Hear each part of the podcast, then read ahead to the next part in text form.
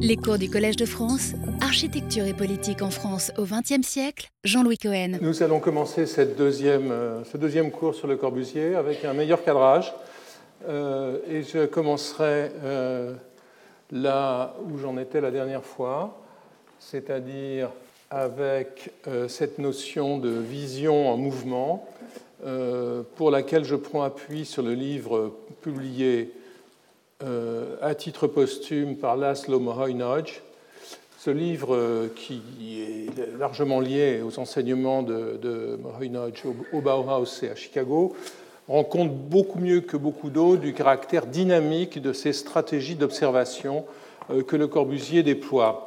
Euh, les grandes ruptures qui scandent sa réflexion sur les villes et sur le paysage peuvent, peuvent en effet, c'est ce que je, j'ai déjà dit, peuvent être reconduites à la découverte des nouveaux modes de déplacement qui, euh, qui bouleversent pas simplement sa perception, mais la perception générale du monde, et aussi, pour Le Corbusier, son mode de notation euh, de, de, de l'espace urbain et du paysage. Ainsi, euh, les objets techniques qui les fascinent, puisque je vous rappelle qu'il ouvre ses...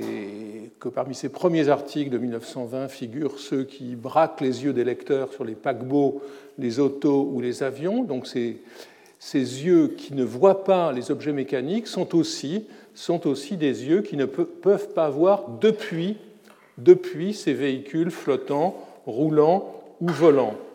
L'adhésion initiale de Jeanneret aux théories du Viennois Camillo Sitte, qui est l'inventeur de l'urbanisme pittoresque à la fin du dix-neuvième siècle, peut se rapprocher, euh, informe ses voyages de jeunesse dans les villes, qu'il effectue à pied, euh, sac au dos. Euh, leur rejet, lorsqu'il flétrit en mille neuf cent vingt-cinq, euh, devenu moderne, l'ouvrage plein d'arbitraire de l'architecte viennois, qui associe à ses yeux, c'est en mille neuf cent vingt-cinq qu'il écrit, la glorification de la ligne courbe et la démonstration spécieuse de ses beautés inconcurrençables, néologisme corbuséen.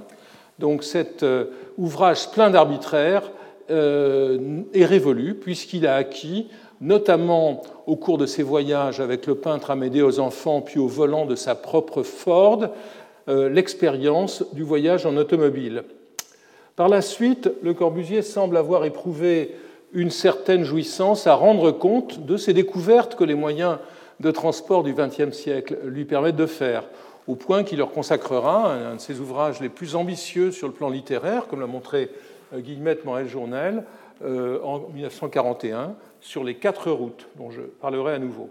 Avant d'avoir été grisé en mille neuf cent trente-quatre, c'est ce que l'on voit en bas, par ses tours de piste sur le toit de l'usine Fiat du Lingotto à Turin, il imagine la vision d'Alger, en haut, qu'aurait l'automobiliste depuis une autostrade tracée à cent mètres au-dessus du niveau de la mer, avec d'un côté, à droite, euh, la vue sur la Méditerranée, et de l'autre côté, la vue sur les redans de Fort-l'Empereur, sur euh, la vue sur, le, sur les édifices d'habitation qu'il propose dans le cadre de son plan sur Alger.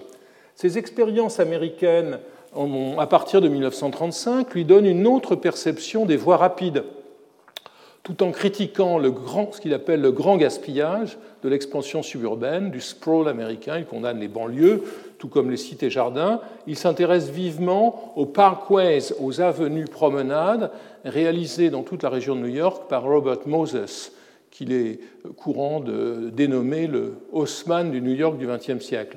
Et lorsqu'il publie les souvenirs de son voyage de mille neuf cent trente-cinq, il prédit que, je cite, les parkways, donc ces avenues promenades sinueuses, euh, euh, pittoresques, euh, littéralement, il écrit « Les parkways couvriront le territoire des U S A d'un réseau sinueux, charmeur, pittoresque, un peu arrangé ». Donc il, euh, il adhère au projet des autoroutes urbaines, ou plutôt suburbaines américaines. Franchement lyrique à propos de l'automobile, Le Corbusier reste relativement très peu prolixe sur le chemin de fer, sans doute parce que c'est un héritage du siècle antérieur, une expression de l'âge paléotechnique, si on reprend le découpage de Patrick Geddes et Louis Mumford. Le paléotechnique, c'est l'âge de la vapeur, le néotechnique, c'est l'âge de l'électricité et de l'aviation.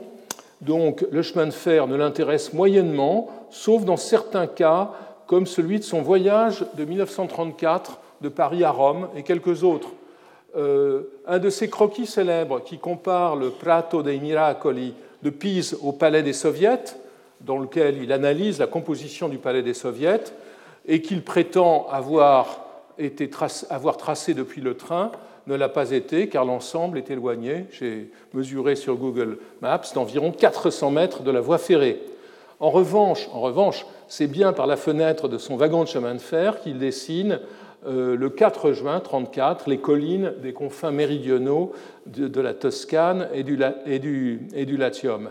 Ce sont ce qu'on voit ici dans un dessin qui, que j'ai trouvé à San Paolo, dans les archives de Pietro Maria Bardi, qui nous montre ce paysage, euh, ce paysage romain et les, et, les, et les bâtiments qui l'y implantent. Euh, et on voit aussi d'ailleurs un des thèmes sur lesquels je reviendrai, le thème des aqueducs dans la campagne romaine. Donc voilà une vision de la périphérie romaine qui est liée à son voyage en train. Ces paysages lui inspirent aussi la loi du soleil, dont il parlera dans une de ses conférences romaines à la, en, en descendant du train. Euh, un autre exemple ferroviaire, plus tardif, euh, en mai mille neuf cent cinquante, c'est du train de Paris à Bâle qu'il découvre le site de Ronchamp et qu'il dessine l'église en ruine et le cimetière en contrebas, ce que vous voyez ici, euh, pressentant l'importance qu'aura le chemin les reliant pour le projet. Chemin qui était pour lui, j'y reviendrai, la véritable voie d'accès au site, ce que n'a pas compris Renzo Piano euh, avec son projet euh, très, très iconoclaste, désormais réalisé.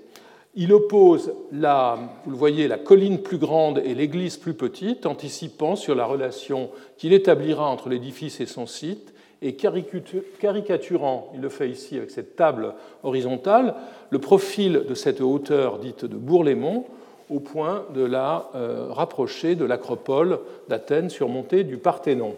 C'était pour le chemin de fer. Maintenant, prenons le bateau.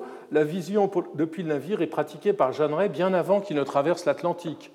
C'est en bateau qu'il arrive à Athènes et qu'il rumine ses attentes quant à ses monuments, euh, sans pour autant dessiner la Seine, alors qu'il dessine le pont du navire qui, lors de son...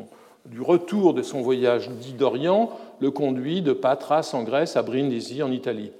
Et c'est sans doute euh, la perception, encore un thème qu'il nous faudra découvrir, c'est sans doute la perception que les navires qui naviguent sur le Léman, le lac Léman donnent de ces paysages qui le conduit à découper la fenêtre en longueur de la villa de ses parents à Corso, fenêtre qui cadre le plan d'eau et les montagnes, mais à la manière euh, de ce que proposent les les grands bateaux blancs du Léman. Euh, lorsqu'il découvre des terres plus lointaines avec son carnet de croquis à la main, c'est en général, c'est pendant un certain temps en tout cas, euh, à bord d'un navire. C'est le cas à Buenos Aires et à Rio en mille neuf cent vingt-neuf, où tout commence par l'observation du site dans son rapport à l'eau. Et cette perception initiale, cette percep- la première impression dont on dit familièrement qu'il faut s'en méfier car c'est la bonne, euh, donc cette impression initiale reste, reste prégnante dans un cas comme dans l'autre dans le cours de ces projets. Le centre d'affaires de Buenos Aires que vous voyez ici est représenté depuis le Rio de la Plata dans un de ses plus simples et plus beaux dessins et l'autoroute habitée imaginée pour Rio l'est depuis le large dans un des dessins aussi vu du, vu de bateau dans un, dans un jeu avec le littoral horizontal et les lignes mouvementées du paysage de la baie de Rio, les collines et le pain de sucre. Le cas d'Alger est emblématique, car c'est avec un croquis depuis la mer que Le Corbusier formule sa première réflexion sur la ville, lorsqu'il vient faire sa, euh, lorsqu'il la découvre pour la première fois en mars trente et un pour y donner une conférence. Il commence par dessiner un bouquet que vous voyez ici, euh, depuis le pont du bateau Transat, vous voyez le, le les infrastructures portuaires, dites le viaduc des Anglais, le boulevard de l'Impératrice, aujourd'hui devenu le boulevard Che Guevara euh, à Alger. Et vous voyez, la Casbah se trouve ici, et vous voyez cette idée d'implanter des immeubles en hauteur. C'est depuis le bateau qu'il l'a. Euh, il, euh, il dessine ce bouquet de gratte-ciel qui est proche de ceux que conçoit au même moment un urbaniste français qui, lui, a un contrat avec la ville d'Alger et qui s'appelle Rotival.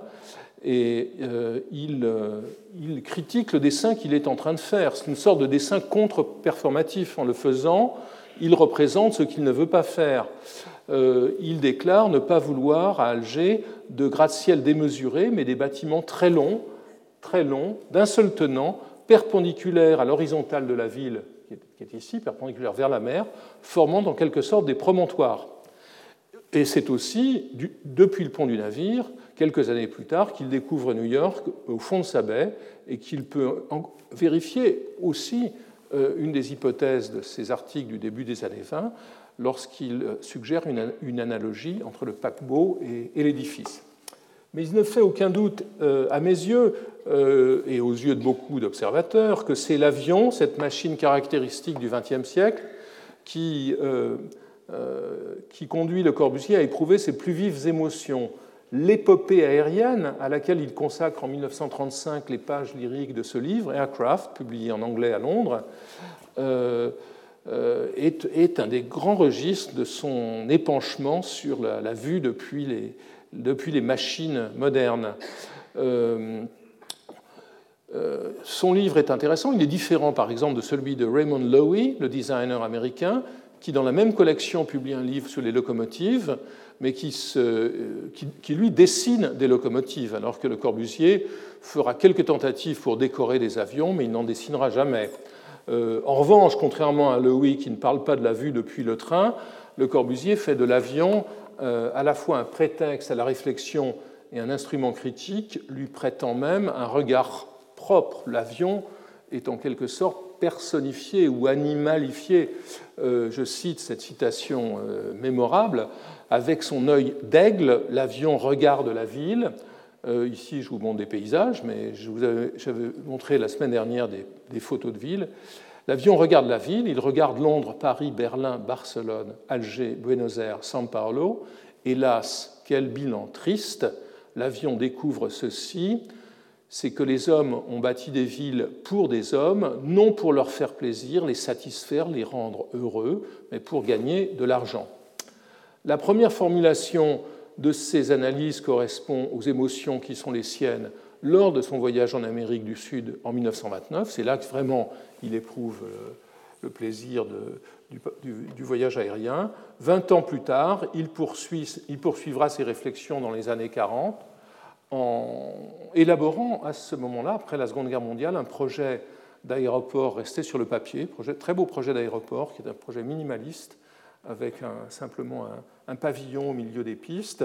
Et il écrit euh, au, au sein de la grande nature, ciel stratosphérique, océan, steppe, savane, pampa, Labrador, Groenland, Sahara, forêt vierge, méandre des grands fleuves, estuaires, mer et océan, soleil, étoiles, orage, foudre et tempête, l'homme, pour voler, dut bannir tout orgueil et se mettre à l'échelle des réalités mécaniques et de sa propre structure.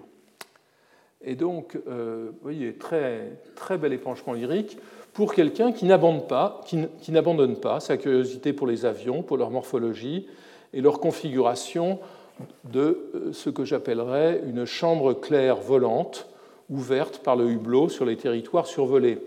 Les, les voyages au long cours, euh, très fréquents, plusieurs fois par an, euh, qu'il effectue dans les années cinquante, prennent une autre dimension et proposent des réflexions qui dépassent les enjeux du paysage. Euh, en vol entre Bombay et Delhi, par exemple, en mille neuf cent cinquante-cinq, il s'étonne encore de l'avion qui regarde, voyant tout minutieusement. Et il note dans son carnet, très beau texte aussi, on pourrait écrire une condition humaine euh, sur base de vols d'avion, découvreurs, révélateurs.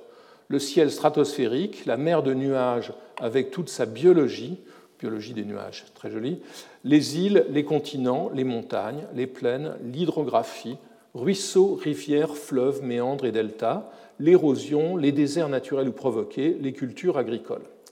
Chacune des quatre routes, donc la terre, le fer, l'eau et l'air, chacune de ces quatre routes qu'il emprunte, euh, engendre donc une vision spécifique dont la focale varie, l'ouverture varie. Dans le cas de l'avion, elle va des plans relativement rapprochés avec lesquels il observe les villages indiens. Il regarde attentivement les villages indiens au moment de faire son projet pour Chandigarh. Euh, donc, dans le cas de l'avion, elle va de ces villages et des divers établissements humains au plan élargi, combinant panoramique et travelling, car l'observateur se déplace en avion lorsqu'il découvre les grands territoires. L'intérêt pour la vision panoramique qu'il avait déjà utilisé avant les années cinquante pour les dioramas de la ville contemporaine ou du plan voisin, cette vision panoramique s'alimente de cette nouvelle expérience qui est à la fois visuelle, visuelle et cinétique. L'image de Le Corbusier, telle que ses projets d'urbanisme les plus radicaux l'ont façonnée, je reviens un peu à une vision d'ensemble, est celle d'un iconoclaste, ou plutôt pour vous proposer un néologisme qui vaut ce qu'il vaut, un urbiclaste, ne conservant des villes existantes que quelques vestiges, Notre-Dame à Paris, un fragment de Casbah à Alger ou le Kremlin à Moscou. À l'encontre de cette image, pourtant, pourtant, et c'est ce qui rend le bonhomme intéressant, certaines de ses prises de vue sont délibérément marquées par l'attention la plus précise au paysage. Euh, il n'est pratiquement jamais engagé dans la sauvegarde des, six, des sites au sens strict. Ce n'est pas un avocat du paysage, ce serait mentir que de le dire. Il y a un seul cas, sans doute, dans lequel il est engagé dans ce genre de politique, c'est dans l'île de Capri, dans les années trente. Donc, il ne fait pas dans la sauvegarde des paysages, mais il utilise rhétoriquement la nécessité de sauver, ces termes, sauver les paysages menacés par l'urbanisation, en affirmant souvent que c'est en construisant qu'on peut sauver ces paysages. Euh, L'invention intelligente qu'il suggère consisterait donc plutôt à dresser ces bâtiments comme des repoussoirs, réordonnant le paysage alentour. Euh, et ici, Le Corbusier fait écho à Diderot, qui, dans son essai sur la peinture, écrit, je cite, « Il faut en peinture que les objets essentiels se tournent en repoussoir ». Cette figure illustre une relation centrifuge dans laquelle l'édifice réordonne son environnement en accentuant les distances. Dans le cas de la chapelle de Ronchamp, c'est une analogie acoustique qu'il utilise pour rendre compte du rapport de l'édifice au lointain, mais cette fois selon un principe centripète. Il affirmera à Ronchamp avoir conçu, je cite, une acoustique paysagiste prenant les quatre horizons à témoin, qui sont la plaine de la Saône et à l'opposé le ballon d'Alsace et sur les côtés deux vallons. D'autres paysages types, j'ai proposer cette notion la semaine dernière, peuvent être identifiés. Un premier est celui de la ville côtière, dont la découverte s'engage en mille neuf cent onze à Athènes et Naples et se poursuivra à Rio, Alger et Marseille. Euh, un autre paysage type, c'est celui de la ville de plaine surplombée par les montagnes, dont la découverte remonte aussi en mille neuf cent onze à ce qu'il voit à la villa d'Adrien, à Tivoli, et euh, démarche qui se poursuit à Genève, Saint-Dié et Chandigarh. Euh, le hasard des commandes qu'il recevra se conjugue avec la persistance chez lui de schèmes visuels et topographiques. De plus, dans le cas d'Alger et de Chandigarh, ces projets s'inscrivent dans une certaine durée et dérivent, se fondent sur un, ar- un arpentage assez patient des lieux qu'il revisite à chaque fois, tant à Alger qu'à Chandigarh, pendant euh, des années. Sans doute une dizaine d'années à Alger, neuf dix ans, et une, une quinzaine à Chandigarh. La fonction la plus féconde, sans doute, au-delà de tout ce que je viens de dire, du paysage dans la réflexion de Corbusier n'a rien de littéral et ne porte ni sur son interprétation géographique ni sur sa présence active ou réactive dans ses projets. Le paysage devient en quelque sorte édifiant dans sa pensée car il apparaît comme un générateur d'analogies et de métaphores dont l'importance est très grande dans tout, toute l'œuvre de Le Corbusier, comme le montrent ses aphorismes les plus provocateurs du style « La maison est une machine à habiter euh, ». Au même titre que la machine ou la mythologie, les, espaces, les images paysagères sont convoquées à, titre, à l'appui d'un projet ou d'un épisode biographique.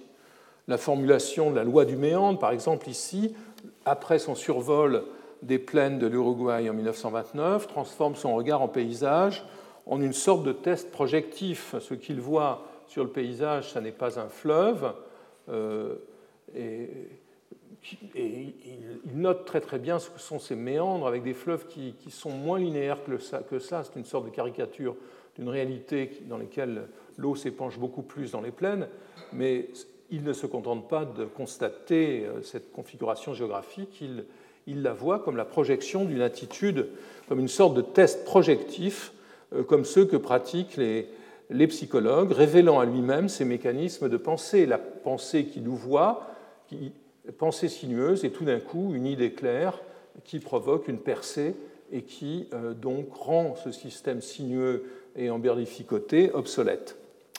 Alors, passons aux années de formation et revenons en arrière.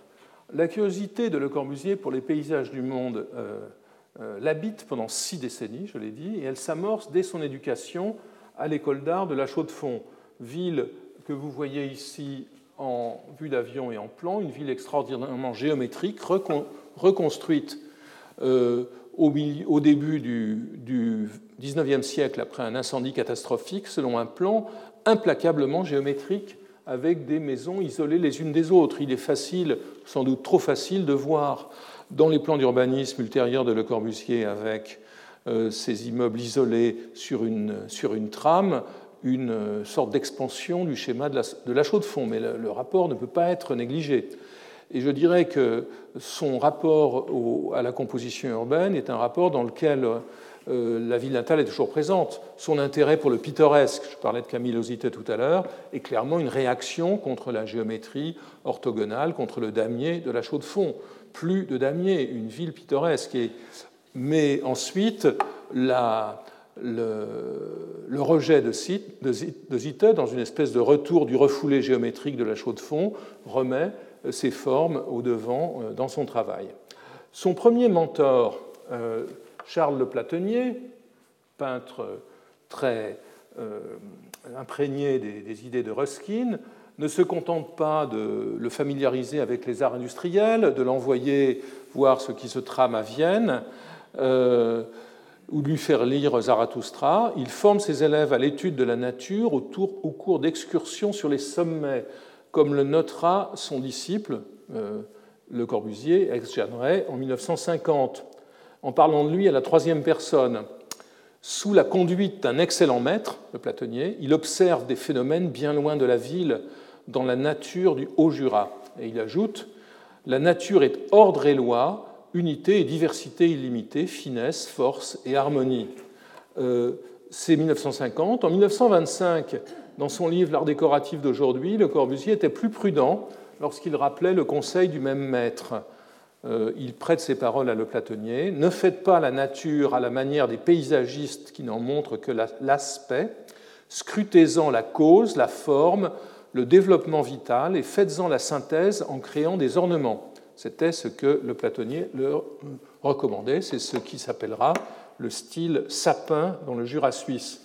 Quant à Jeanneret, donc, eh bien, voici quelques aquarelles directement inspirées des enseignements de, de Le Platonnier, euh, et qui montrent bien euh, que ses, ses, ses travaux et ceux qu'il fera en Italie par la suite restent quand même très attachés à l'aspect des paysages, contrairement aux préceptes de son maître. Ici, en revanche, on voit presque dans euh, l'aquarelle à gauche, dans ces montagnes bleues, apparaître dans la structure du paysage peut-être la genèse d'un ornement possible. Donc euh, il y a malgré tout des ponts entre ce que dit Le Platonnier et ce que dit et ce que pratique Jeanneret. Alors dans ces années-là, euh, Jeanneret est une élève à l'école d'art de la Chaux-de-Fonds, élève d'un cours supérieur, euh, est orienté par Le Platonnier vers l'architecture. L'histoire est bien connue, elle a été citée souvent. Le Corbusier, Jeanneret, pardon. Essayons de l'appeler Jeanneret rigoureusement jusqu'en mille neuf cent vingt, Jeanneret résiste et, et, et lorsque son maître lui dit qu'il devrait devenir architecte, il dira « jamais de la vie, je déteste ce métier ». Donc il essayera de l'éviter pendant un certain temps en travaillant, en se, en se donnant plutôt l'identité d'un artiste ou d'un, d'un observateur du paysage. Euh, mais malgré tout, il a des commandes et avec un de ses aînés, René Chapala, il réalise trois maisons tout à fait intéressantes à la, sur les hauteurs de la Chaux-de-Fonds en mille neuf cent six mille neuf cent sept. dont, que je ne vais pas commenter dans le détail, euh, ce, cela m'entraînerait loin de mon propos. La première, c'est celle-ci, la, la Villa Falais. Donc vous voyez que c'est un, c'est un chalet. Le, le, thème du, le type du chalet suisse a été consacré par les expositions nationales, euh, comme l'a montré magnifiquement Jacques Gubler il y a longtemps. Et euh, ce chalet est intéressant à cause de... Bon, non pas par son plan qui est assez banal, mais en balcon sur la, sur la vallée, mais par le, le, l'intensité, l'extension du travail décoratif auquel Jeanneret et ses camarades se livrent. Et vous voyez à gauche euh, sont le, les deux répertoires qu'on y trouve, à la fois le répertoire orthogonal, minéral, celui des, celui des rochers ou de la maçonnerie, et le répertoire plus, plus organique des, des, des végétaux, des sapins. Donc un, une première maison très émouvante, euh, une deuxième et une troisième qui le sont moins, notamment parce que les clients rejettent les ornements turco-viennois que Jeanneret avait dessinés alors justement qu'il était à Vienne en, mille neuf cents, en mille neuf cent sept en essayant de travailler chez Joseph Hoffmann. Donc, trop cher, les clients obtiennent cette maison qui est malgré tout fort, fort belle. Et le beau-frère, tout ceci se passe en famille, tous ses clients sont des... Euh, sont engagés dans l'industrie horlogère pour laquelle travaille son père. Et voici la troisième, vous voyez qu'elle est, euh, euh, elle domine, elle est fortement plantée dans son, dans son paysage, au-dessus, en balcon, au-dessus de la ville de la Chaux-de-Fonds, comme le sera la maison que Jeanneret construit en mille neuf cent douze pour ses parents, après son voyage d'Orient, euh, dont je, j'aurai l'occasion de parler. Alors, une carte qui est une carte que j'avais élaborée au moment de l'exposition du MoMA en deux mille treize, qui nous montre les différents voyages auxquels, les principaux voyages de Jeanneret entre mille neuf cent sept et mille neuf cent onze, c'est-à-dire, euh, et notamment bon, son premier voyage en Toscane et dans le nord de l'Italie en mille neuf cent sept, et surtout le long, le long, le long itinéraire de mille neuf cent onze qui le conduit en Europe centrale, dans les Balkans, en Turquie, euh, à, sur le mont Athos, à Athènes, euh, à Naples et Pompéi, à Rome et à Pise. Ce sont les étapes importantes. Vous voyez, c'est une sorte de... C'est une sorte de grand tour, euh, comme, on, on, comme on le faisaient les artistes depuis le dix-huitième siècle. Il a euh, la spécificité de ne pas être euh, centré de façon obsessionnelle sur la Méditerranée, mais de, de, de, de faire un, un détour conséquent euh, par, euh, par les Balkans. Euh, premier voyage, et je passe très vite euh, sur quelques images de ce voyage, euh, euh, en Toscane, à Sienne, à Florence... Euh, Jeanneret dessine les édifices, les ornements, s'intéresse beaucoup à leurs modalités constructives. Mais il dessine aussi, et c'est un des registres de ses dessins de ville, ici et plus tard à Paris, il les dessine aussi sur un mode fantastique. Ici, la Piazza del Campo de Sienne, qui rougeoie. Ici, une, une, impré, un, une vision quasi impressionniste de... du Palazzo Vecchio à droite et de la cathédrale de Brunelleschi, du dôme de Brunelleschi à Florence. Donc Jeanneret ne reste pas dans le relevé euh, archéologique des, des beautés de la Renaissance que son maître lui demandait de faire. Il découvre aussi des édifices, j'en parle maintenant, mais il faudra y revenir, qui vont fortement marquer sa réflexion et déterminer certains de ses projets plus tardifs, notamment la, char- la chartreuse du Val-d'Ema, où il s'émerveille des petites, des maisonnettes des moines qui ont à la fois une petite boîte et un petit jardin attenant. En mille neuf cent onze, il, le dé, il, il y revient, il y, a, il y était passé en mille neuf cent sept, et il mesure avec grande attention euh, ce, cet euh, habitat monastique. Euh, d'autres voyages suivront, euh, d'autres voyages suivront dans lesquels euh, euh, Jeanneret découvrira l'Allemagne, découvrira Paris et la région parisienne, et découvrira d'autres thèmes que ceux de l'archéologie ou du folklore, à savoir les thèmes industriels. Mais je reviens à son voyage de mille neuf cent onze, dont, dont l'inspirateur est le, son deuxième gourou, après le platonnier, son deuxième maître, l'écrivain neuchâtelois William Ritter, qui est aussi un très bon aquarelliste, un grand épistolier, et qui va mettre, mettre Jeanneret à la plume, à l'écrit. Et c'est très important de voir que ce voyage euh, de mille neuf cent onze qui, laisse, qui a laissé des, des dessins tout à fait remarquables est dans le même temps un voyage raconté, un voyage écrit euh, euh, au quotidien, et à ce titre extrêmement euh, éclairant sur les passions du jeune Jeanneret. C'est un voyage dans lequel il se promène avec un appareil photo et un carnet de croquis. Il laissera tomber l'appareil photo pour, ne, pour le reprendre seulement dans les années trente. Euh, on pourrait montrer beaucoup de photos de ce voyage et beaucoup de scènes de ville notamment, ou de, ou de photographies de, de, de, paysages, de paysages et de maisons rurales. Voici, euh, donc, le voici en Allemagne, dans les villes allemandes, où il a comme guide euh, pour découvrir les places et les rues, le livre de Camillo Sitte et d'autres manuels d'urbanisme. Le voici euh, à Prague, et où l'on voit que la photographie lui sert euh, euh, aussi de, de point de repère pour certains de ses croquis. Euh, Jeanne Rey a lu à Munich en mille neuf cent dix un livre extrêmement important dans la culture allemande du début du vingtième siècle, Les Kulturarbeiten, ou Travaux culturels de Paul Schulze à Hambourg, un des fondateurs du mouvement pour, pour le Heimatschutz, pour la protection des paysages allemands, euh, un des inspirateurs du nazisme culturel, mais aussi un homme attaché à la réforme euh, et dont les idées seront parfois appropriées par d'autres forces politiques, en tout cas dans cette période. Vous voyez Schulze-Naumburg qui présente dans ses Kulturarbeiten des vues de ville, euh, positives ou négatives.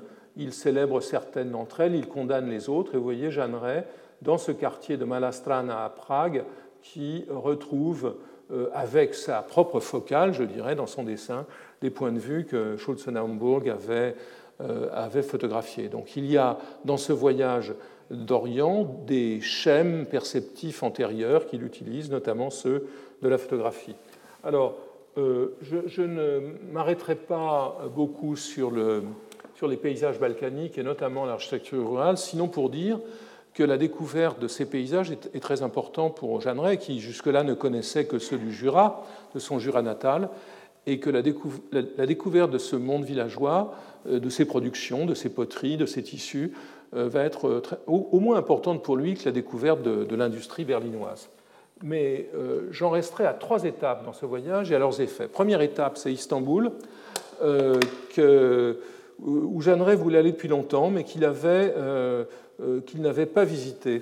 Il écrit à son ami l'historien de l'art Auguste Klipstein, je cite, « Ma vie d'étude repoussait toujours le dôme de Sainte-Sophie dans le bleu des mirages. » Donc, très logiquement, le premier apogée du périple qu'il entreprend avec le même Klipstein est un séjour ardemment souhaité à Constantinople, où il passe ju- juillet et août mille neuf cent onze. Il, il y va sur les traces du romancier Pierre Loti, qui lui était resté vingt mois, et du peintre Paul Signac, dont il euh, copie les, euh, les vues du, du Bosphore. Euh, il découvre ce qu'il appelle la Trinité Péra, Stamboul, Scutari, donc les trois composantes de, d'Istanbul, euh, euh, que séparent des plans d'eau, et s'intéresse au profil de la ville. Et là, je trouve qu'il y a une rupture fondamentale euh, dans, sa, dans sa lecture des villes, qui est un intérêt pour ce paysage vu, pour la ville vue de profil.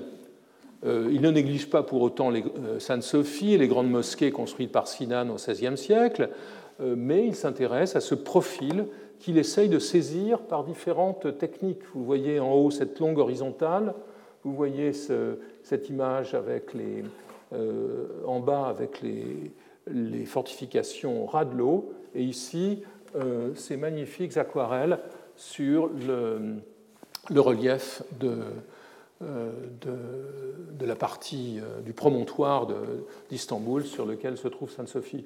Donc, magnifique aquarelle euh, qui, euh, qui contribue à définir une lecture de la ville euh, de profil. Euh, il, il ne néglige pas pour autant les, les maisons et il confie dans des lettres à un de ses interlocuteurs du moment, qui est le mécène et industriel allemand Karl Ernst Osthaus, il affirme son affection, proclame son affection pour ces quartiers populaires tout pleins de caractère, malgré la frivolité des bâtisses de bois, et aussi pour l'amoncellement cataclysmique de Péra autour de la tour de Galata, splendide et toute génoise, qui reviendra dans son œuvre. Pendant le séjour de Jeanne Rey et Klipstein, un incendie détruit un quartier et laisse aux yeux de Jeanne Rey ce qu'il appelle un stupéfiant holocauste de décombres dont seules émergent les cheminées. Et il photographie cette étendue au ciel strié de verticales, une image de ce qu'il appelle le désastre de Stamboul qui restera gravée dans sa mémoire, l'image, l'image d'une ville dans laquelle dominent ces verticales assez, assez minces, comme le sont les, les derniers gratte-ciel de New York. Euh, il explique euh, en janvier mille neuf cent onze, dans une lettre à Le Platonnier, avec qui il va finir par rompre, ou s'il n'a déjà rompu, euh, que...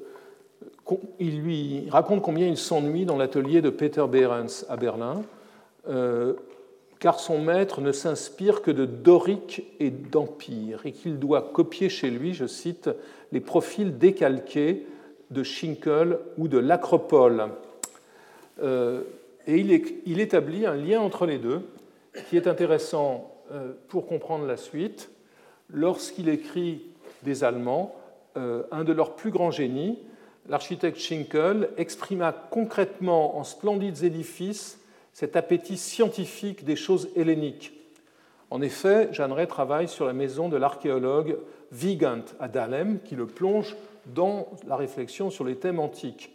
Euh, je fais le pari que Jeanneret a, a vu euh, cette, euh, à la National Gallery de Berlin ce, cette copie d'une vue de l'âge d'or de la Grèce, qui est le dernier tableau peint par Schinkel, qui figure, comme vous le voyez, le chantier d'un temple ionique qui domine un paysage idyllique, un peu, paysage un peu poussinesque, et qui était un des clous de, d'une galerie qu'il ne pouvait pas rater. Euh, il se résout donc, après Istanbul, à, à aller à Athènes, cette ville mythifiée autant que redoutée, et... il s'y prépare comme pour un rendez-vous avec une fille, tout puceau qu'il est, ainsi qu'il l'écrit à Ritter. Je suis tout plein d'espérance en l'Acropole. Je vois de cette île les monts arides faits de pierres brunâtres, la mer bleue, mais surtout une lumière extraordinaire qui lie sans un, sans un atome de différence dans la valeur les monts au ciel. Et je sais que les colonnes et les entablements et leurs marbres ivoirins seront une âme à ce paysage, un verbe irrésistible. Je me réjouis follement, c'est là qu'on le voit frémir et euh, trembler, je me raconte des histoires, j'aurai des coquetteries et des raffinements, j'attendrai que la lune soit montée et, dans la solitude de la nuit, j'irai seul présenter mes saluts. Vous voyez qu'il a un projet quasi initiatique pour sa découverte de l'Acropole, euh, Acropole sur laquelle il passera, euh, il passera euh, longtemps. Il passera des jours et des jours à mesurer les édifices, à les dessiner sous tous les angles, à s'intéresser non seulement aux édifices isolément, mais à leurs rapports les uns avec les autres, et à s'intéresser aussi euh, à la vision d'ensemble de l'Acropole, euh, qui est très importante pour comprendre la suite de ces visions urbaines. Euh, longue citation, mais... elle vaut son pesant de, de colonnes doriques. Euh, il écrit « Main soir, du flanc du Lycabète, colline euh, athénienne, dominant l'Acropole, j'ai vu au-delà de la ville moderne s'allumant la colline désemparée et sa vigie de marbre. Euh, la dominée, la dominée, la ville, pour la conduire, semblait-il, vers le Pirée. Carène de roche, grande carcasse tragique dans une clarté mourante sur toutes ces terres rouges. » Voici bien l'infernal de la vision. Un ciel chancelant s'éteint en mer, les monts péloponnésiens attendent l'ombre pour disparaître, et, dans une nuit accrochée à tout ce qui est ferme, le paysage entier se suspend à l'horizontale barre de la mer.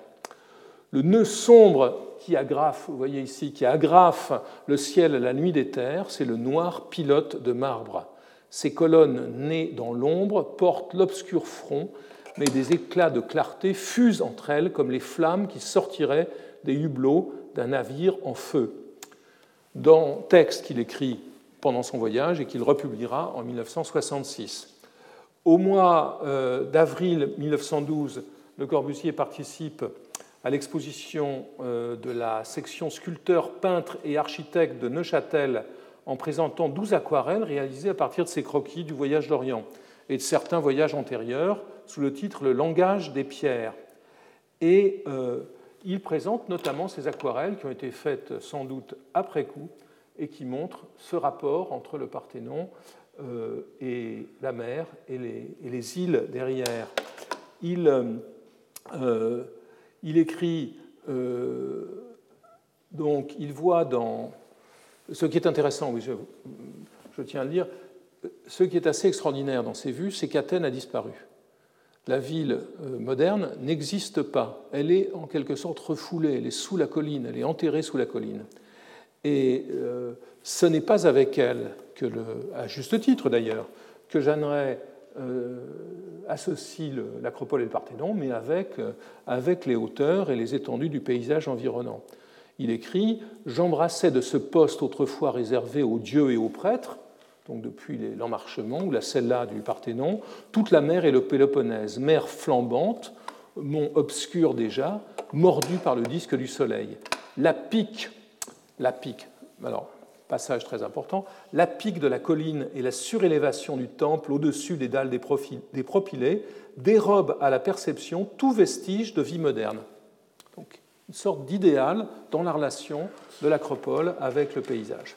Cette expérience de la vision des horizons au-dessus de la ville confuse, ou peut-être trop claire, justement, trop géométrique, peut être rapportée, peut être confrontée à ces souvenirs de la terrasse d'Auguste Perret, euh, au-dessus du palais de Chaillot à Paris, qu'un dessin de Paris condense. Ici, vous voyez que Paris est un magma, comme pouvait l'être Athènes, on voit un peu la place de la Concorde, un magma dominé par, par le Sacré-Cœur.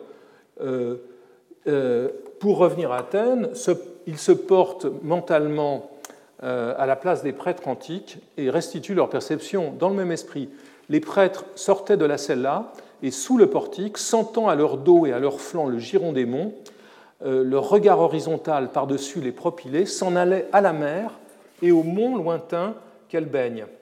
Ce paysage type formé sur l'expérience du Parthénon, bloc d'un autre monde, bloc d'un autre monde, doublé à nouveau, Jeanneret, d'un contemplateur de mer, est le modèle explicite de son tableau de dix-neuf cent dix-huit, La cheminée, où un volume blanc posé légèrement de biais sur la tablette d'une cheminée évoque un édifice sur une esplanade.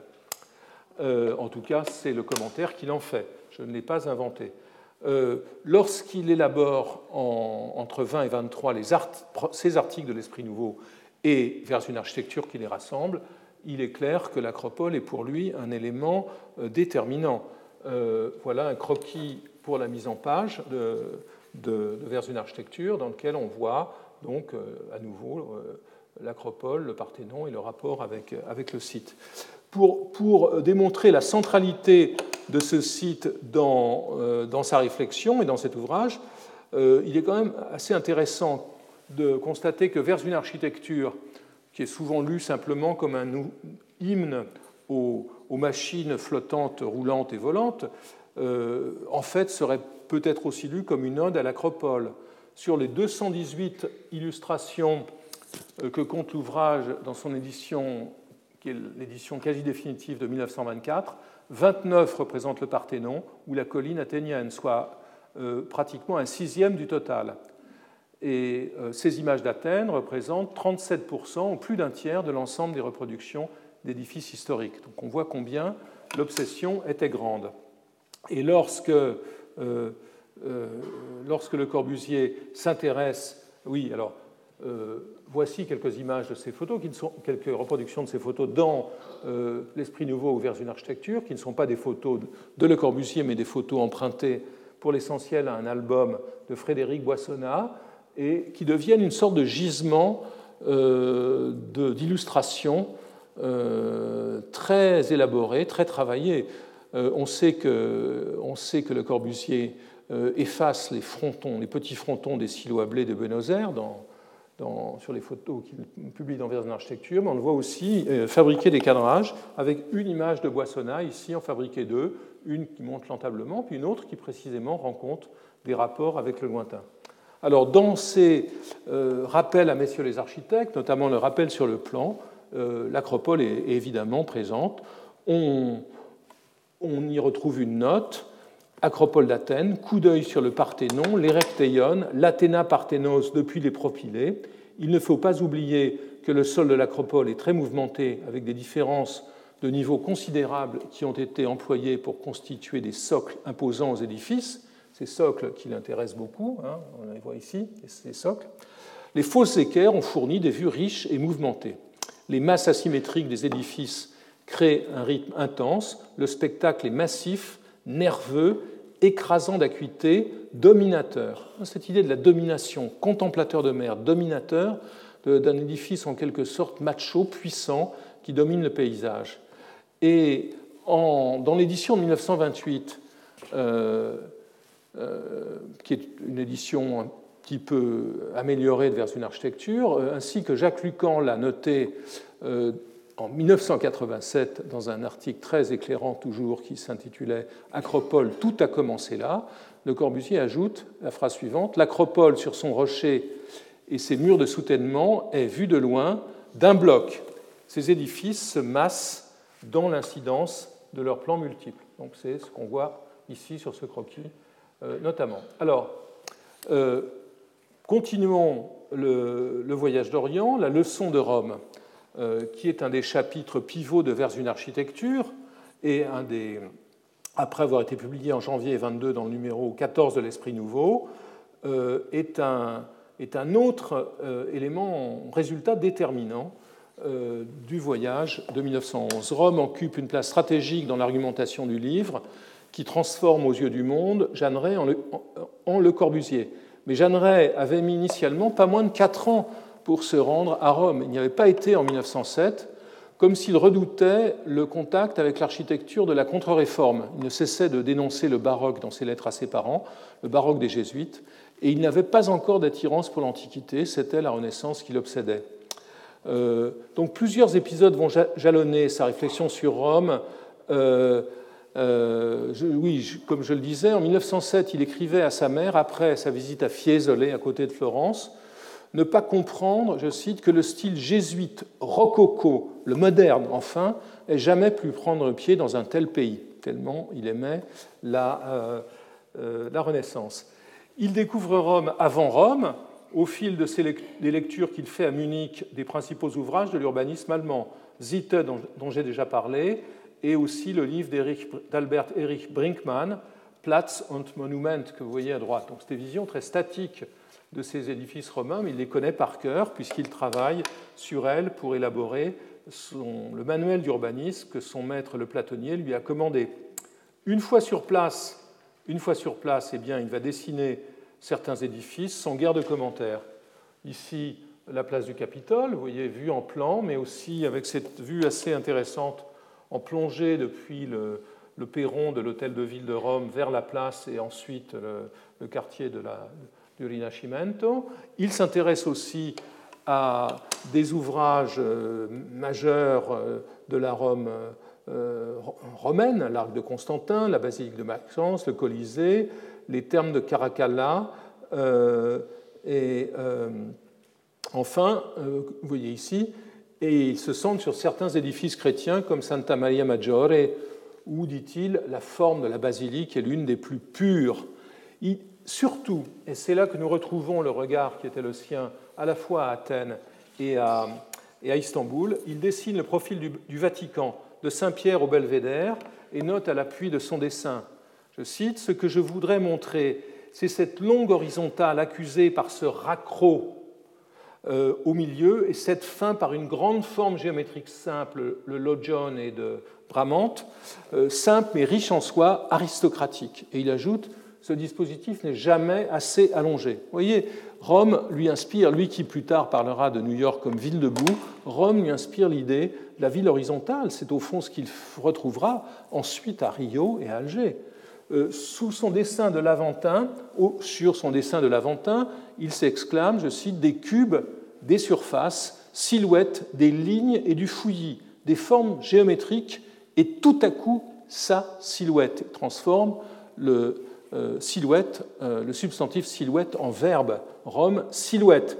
Et il s'intéresse donc à deux choses. Ici, on le voit, sa lecture privilégie à la fois les horizontales, les silhouettes, mais aussi les volumes primaires, pyramides, cylindres et autres qui, sont au centre de l'argument... qui seront au centre de l'argumentation de Vers une architecture et de son travail de peintre et d'architecte.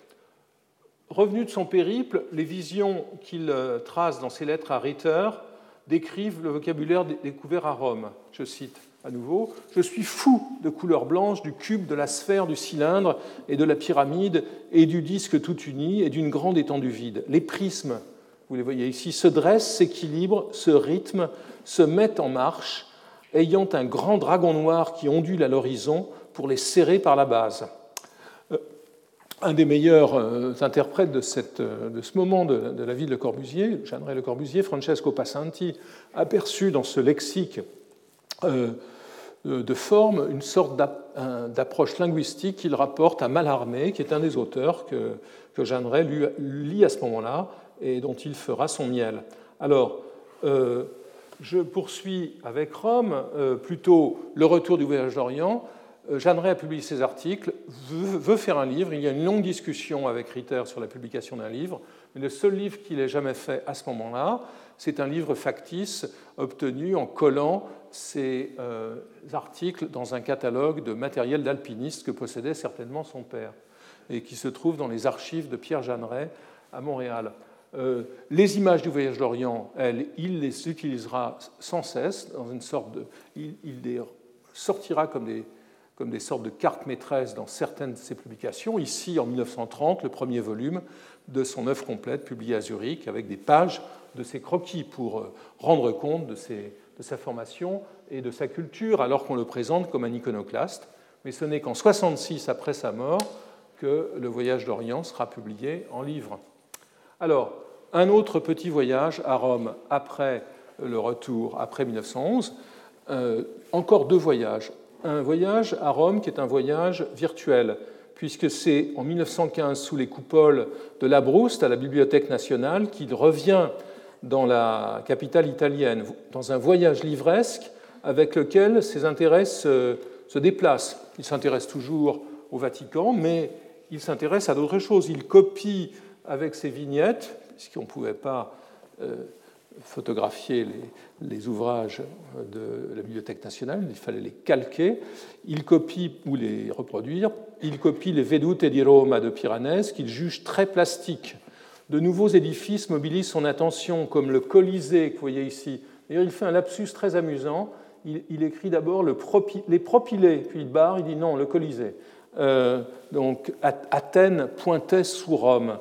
Euh, il en calque l'élévation et la coupe d'après les Vedute de Pronti, euh, gravés en mille sept cent quatre-vingt-quinze, et note à ce propos, donc à nouveau des idées d'urbanisme en Genèse, cette vue du Colisée, euh, dépropylée, lire le Colisée, gravure extrêmement exacte et précieuse, on pourrait la mettre en tête du chapitre sur la ville moderne, du livre sur l'urbanisme qu'il prépare. On pourrait la mettre en tête du chapitre sur la ville moderne, entre parenthèses, Tours, et cetera. Ce serait la dernière phrase. Voilà pourquoi j'ai pensé bon de rappeler, image du Colisée, dont la beauté n'est point pittoresque, mais ample et étendue. À propos d'une vue, d'une, d'une image calquée sur une vue de Piranèse, il note aussi, elle pourrait servir de base à une discussion sur l'utilité monumentale, où il n'y a qu'utilité, et point d'ordre d'architecture, mais seulement une belle expressivité architecturale. Et euh, ce qui est intéressant aussi, c'est de lire dans ses commentaires de mille neuf cent quinze l'opposition qu'il propose entre Rome et Paris. Je cite, « Je trouve l'opposition intéressante de Piranèse avec, par exemple, Perel, euh, euh, dessinateur et graveur parisien, le premier fou, exubérant, riche, catholique, dissolu, donnant de Rome l'esprit où tout est au maximum et exubérant, Perel, concis, raisonné, comme les Français d'alors et de tout temps. On songe à Bernin se riant de Paris. Cela se comprend. » Euh, il s'approprie aussi, et c'est pour moi euh, l'essentiel de ce voyage de, de mille neuf cent quinze à Rome, ce voyage livresque à Rome, il s'approprie graphiquement les gravures de la place du Capitole, mais aussi il découvre un fragment de cette gravure de Pirro Ligorio, qui est une image de la Rome antique élaborée en mille cinq cent soixante et un. Ligorio est l'architecte de la Villa Médicis, entre autres, et note à son propos, très important. Regardez cette image, on la verra encore. Cette image, c'est une image où vous voyez qu'il est un peu nettoyé par rapport à l'original, il l'a simplifié. Vous voyez ces édifices qui se dressent isolément dans un, sur une espèce d'esplanade. Il note, ce dessin montre un groupement de monuments dont les fonctions pratiques indéniables motivent une architecture variée et monumentale, et serait à citer, c'est ça qui est important, serait à citer comme prototype de cité moderne dans les arbres. Donc la cité moderne, elle viendrait d'où? Eh bien, elle viendrait justement du Colisée et de ses vues de Rome, euh, qui annoncent une ville qui n'est plus faite d'un tissu, mais qui est faite d'un assemblage ou d'une euh, d'un assemblage, d'une composition d'édifices isolés. Il utilise ce croquis par la suite euh, dans l'Esprit Nouveau, dans cet article de l'Esprit Nouveau, où il le combine avec euh, ces, euh, ces figures qu'il a empruntées à une, à un plan, à une planche pédagogique. Vous voyez ici le... Les éléments, les, les éléments constituant une réflexion sur la ville qui viennent du plan de Ligorio, mais aussi de ces formes élémentaires qu'il a rencontrées à Rome, euh, comme on l'a vu tout à l'heure. Euh, autre rencontre de mille neuf cent quinze, oui, autre rencontre euh, romaine très importante euh, qui, elle, nous renvoie à, à mille neuf cent onze, c'est celle de la Villa Adriana, euh, qui, qui, qui doit être rapprochée de l'image de Ligorio, ici, de l'image de Ligorio et de ses édifices se dressant sur un plan. Dans le cas de la Villa Adriana, et notamment le mur Péquil et ce long mur d'enceinte de la villa, ce qui est important, c'est ce rapport entre la, la, l'ouvrage linéaire et le, le profil des montagnes. Donc c'est une image, une sorte de schème ou de paysage type, euh, de, de, de schème ou de schème paysager type, qui ne cessera de revenir par éclipse, par, euh, avec des éclipses dans son, dans son travail. En août vingt et un, euh, euh, vous le voyez à droite, Le Corbusier retourne à Rome en compagnie d'Amédée aux enfants et de son amie Germaine, Germaine Bongard, l'amie d'aux enfants, qui est galeriste et qui est la sœur du couturier Paul Poiret pour l'anecdote.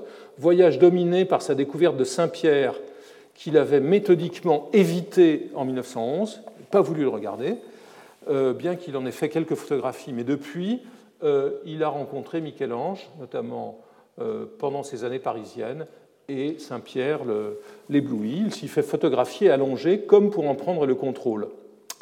Euh, la, la publication de la leçon de Rome qu'il fera euh, par la suite, oui, je peux dire aussi une autre chose, euh, lorsqu'en mille neuf cent vingt-cinq... Euh, euh, Le Corbusier se brouille avec aux enfants après avoir publié l'Esprit Nouveau pendant cinq ans. Il lui écrit au dos d'une carte postale euh, en trente et un pour euh, rappeler ce voyage à Rome. « Vous savez qu'il y a dix ans, Michel-Ange, pour moi, mettait à la porte Raphaël. J'aurais eu de grande joie à vérifier avec vous cette loi implacable du monde dans une intimité que j'aurais tout fait pour rétablir. Pour cette fois, voyons Rome pour soi-même. Il n'y aura pas eu pour nous... » pour nous deux, la leçon de Rome. Cette leçon de Rome, euh, publiée donc dans, les, dans l'Esprit Nouveau, n'épuise pas son propos, euh, et il continue à utiliser et à combiner ses notations graphiques et photographiques. Ici, en mars vingt-quatre, dans l'Esprit Nouveau, vous voyez qu'il combine, euh, il assemble Péra, Istanbul, euh, Sienne, et ici, des éléments d'édifices romains. On y reconnaît vaguement le, le Panthéon. Il voit dans Rome, en, il le dit dans ses commentaires en marge de cette espèce de bande dessinée, euh, il voit dans Rome, je cite, euh, « la géométrie, l'ordre implacable, la guerre, la civilisation, l'organisation ». Il est en train de changer de position sur Rome. Il ne s'intéresse plus, ou il a plutôt métabolisé dans ses réflexions d'architecte, ses observations de mille neuf cent onze. Il voit dans Rome autre chose, le fascisme est en place, euh, se met en place depuis, euh, depuis mille neuf cent vingt-deux, et, et, et sa lecture de Rome commence à être contaminée par une vision, euh, par une vision étatique. C'est le, le, le travail de l'Empire romain qui l'intéresse. Lorsque, euh, bien plus tard, dans, dans, ce, dans un article publié dans La Ville radieuse, publié auparavant, Euh, ailleurs, publié dans La Ville radieuse, euh, il euh, publie un texte intitulé « Rome euh, ». Il revient sur le Colisée, vous voyez ici, et sur les aqueducs romains, et il présente euh, ses, euh, ses, ses ouvrages euh, comme si intimement le fait de la pensée dominatrice, organisatrice, qu'elles obséderont à jamais les créations humaines.